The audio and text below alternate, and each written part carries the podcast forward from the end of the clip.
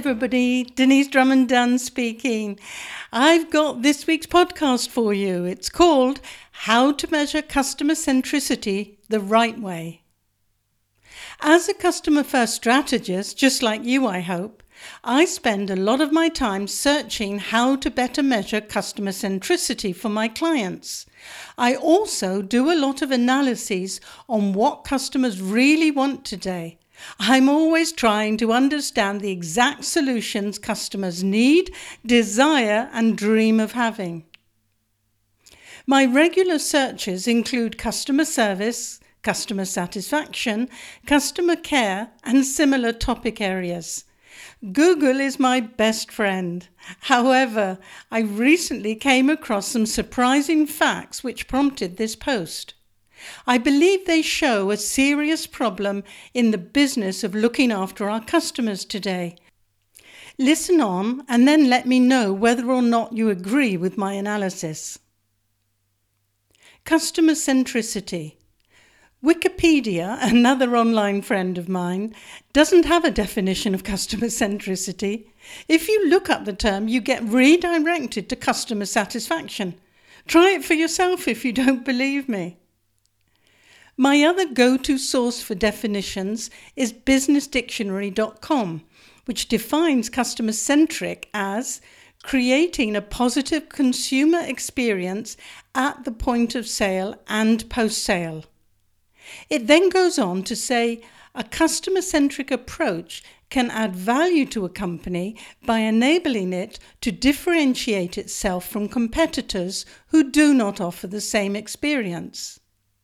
Now, although I find the definition rather limited, since it refers only to sales and post sales activities, I do like the fact that it mentions three important elements of customer centricity a positive customer experience, adds value to a company, and enables differentiation. This clearly identifies three huge benefits of becoming more customer centric. Number one, a positive customer experience has been shown to increase both loyalty and advocacy. As we all know, it costs five times more to acquire a new customer as it does to keep a current one. Therefore, loyalty is an incredibly valuable benefit for a brand.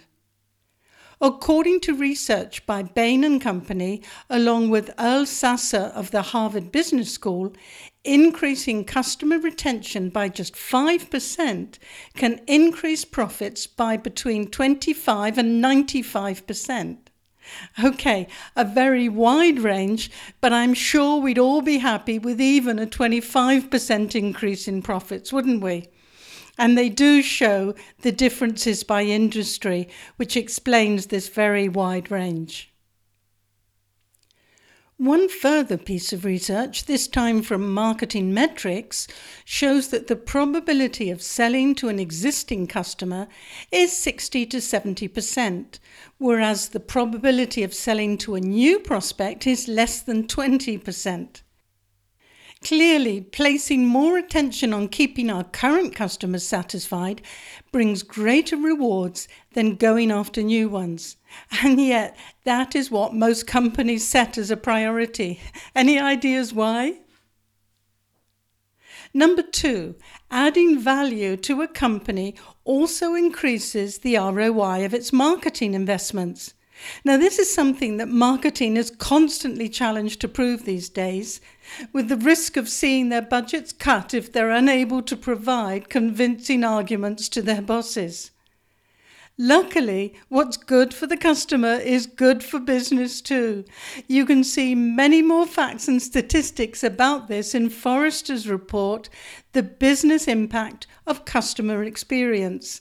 And you can find the link on the blog post article on C3 centricity.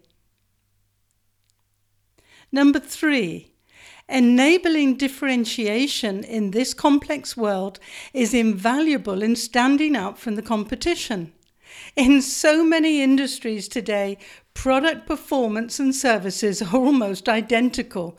So, how can you be seen as different and thus also more valuable to customers? by the care you give your customers and the added value of your customer service. That's how. And knowing what your customers really want, need, or ideally dream of.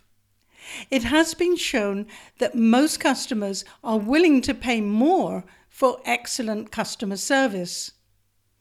And again, you can read a summary of this and more in the report of the American Express research with the link on C3 centricity.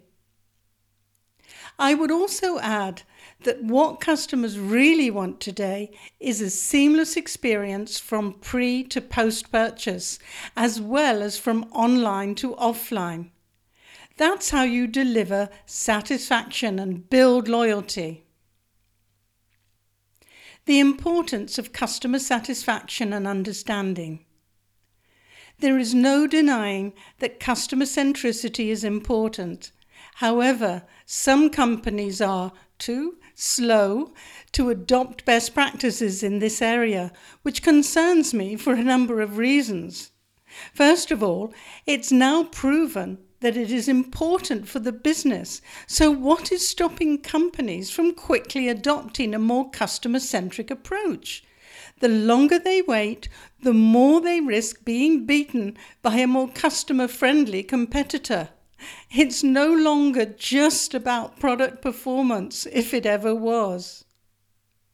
Secondly, customers are complaining a lot about the way they're being treated. Why are companies not accepting these criticisms as the gifts that they are?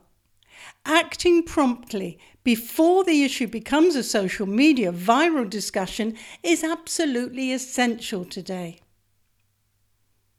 And finally, customer service is confused with customer satisfaction. Companies are happy when their customers say they're satisfied, but they should be looking not just to satisfy them, but to delight them too. Now, as mentioned before, the research that prompted this post was a Google keyword investigation of terms related to customers. Having seen the strong positive trend for the word customer, I then wanted to understand what it was about customers that was of interest. I found that both customer service and customer care showed almost identical positive trends.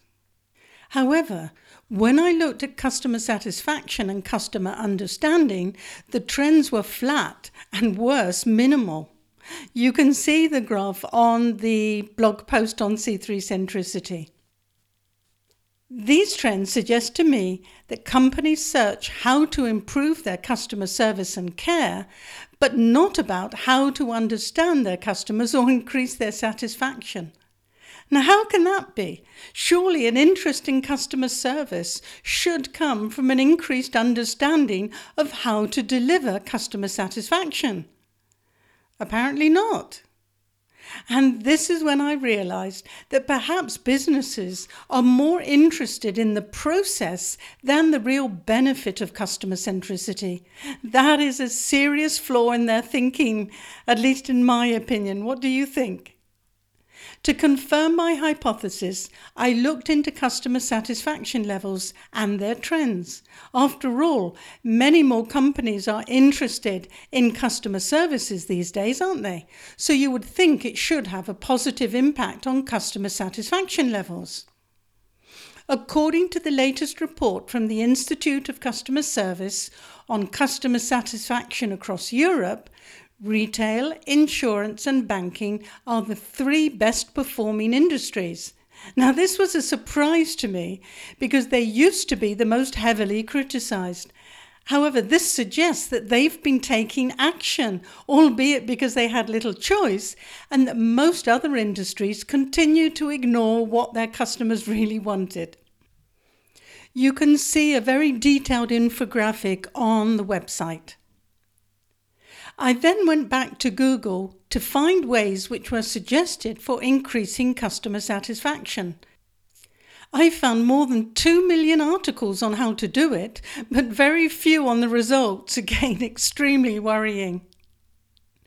According to the US ACSI or American Customer Satisfaction Index, quarter 4 2020 report showed that customer satisfaction continues its decline that started back in 2018. It's now at its lowest level since 2005, and of course, it's been exacerbated by the COVID pandemic. The UK is showing a similar negative trend. The January 2020 UK CSI is at 76.8 out of a possible 100, 0.1 points lower than January 2020, and again the lowest level in many, many years. No doubt influenced by the COVID pandemic, customer satisfaction with the public services national sector has risen by 1.5 points, whereas that of banks and building societies, tourism and transport have all fallen by at least one point compared to January 2020. So, the key takeaways. What does a business need to do to deliver what their customers really want today and increase their level of satisfaction? There are seven facts that become apparent from this analysis.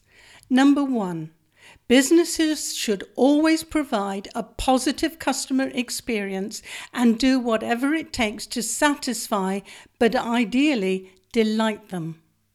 Number two, Companies must go beyond the mere process of customer centricity to truly put their customers at the heart of their organization and everything they do.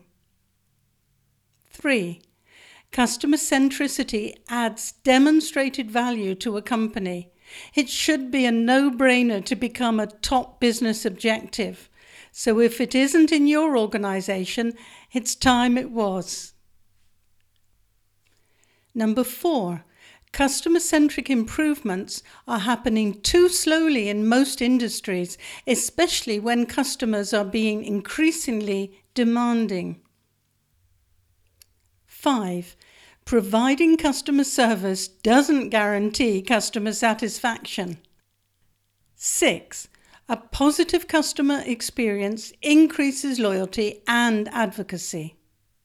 And seven, Excellent customer service enables differentiation and even higher prices.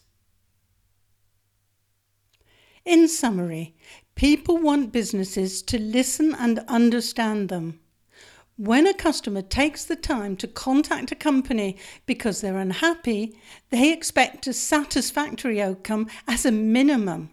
Those organisations that go beyond to deliver delight will see their reputation improve as well as an increase in their customers' loyalty and advocacy. Customers also want companies to be open and transparent. They want answers to their questions and immediate responses to their criticisms. They have a right to know the source of ingredients, the ingredients themselves, their country of origin, the charities the company supports, or the organization's policies on wastewater and sustainability. What customers really want today is to have their questions answered almost immediately, especially on social media. They expect things that go wrong to be put right quickly with an equally rapid explanation and apology. So, how are you doing? Are you living up to your customers' expectations? Are you delivering what your customers really want? How have you made progress in this area in the past year or so? If you've got any success stories, then please think about adding them as comments to the blog post on C3 Centricity. Remember, you can no longer wait. You're getting left behind by your competitors who are taking action today. If you need help in catalyzing your organization in adopting a customer first strategy and aligning your business to what your customers really want, then you need to see the free content from the latest course from C3 Centricity. It's called the new seven step process for developing actionable insights. I hope you enjoyed the podcast this week.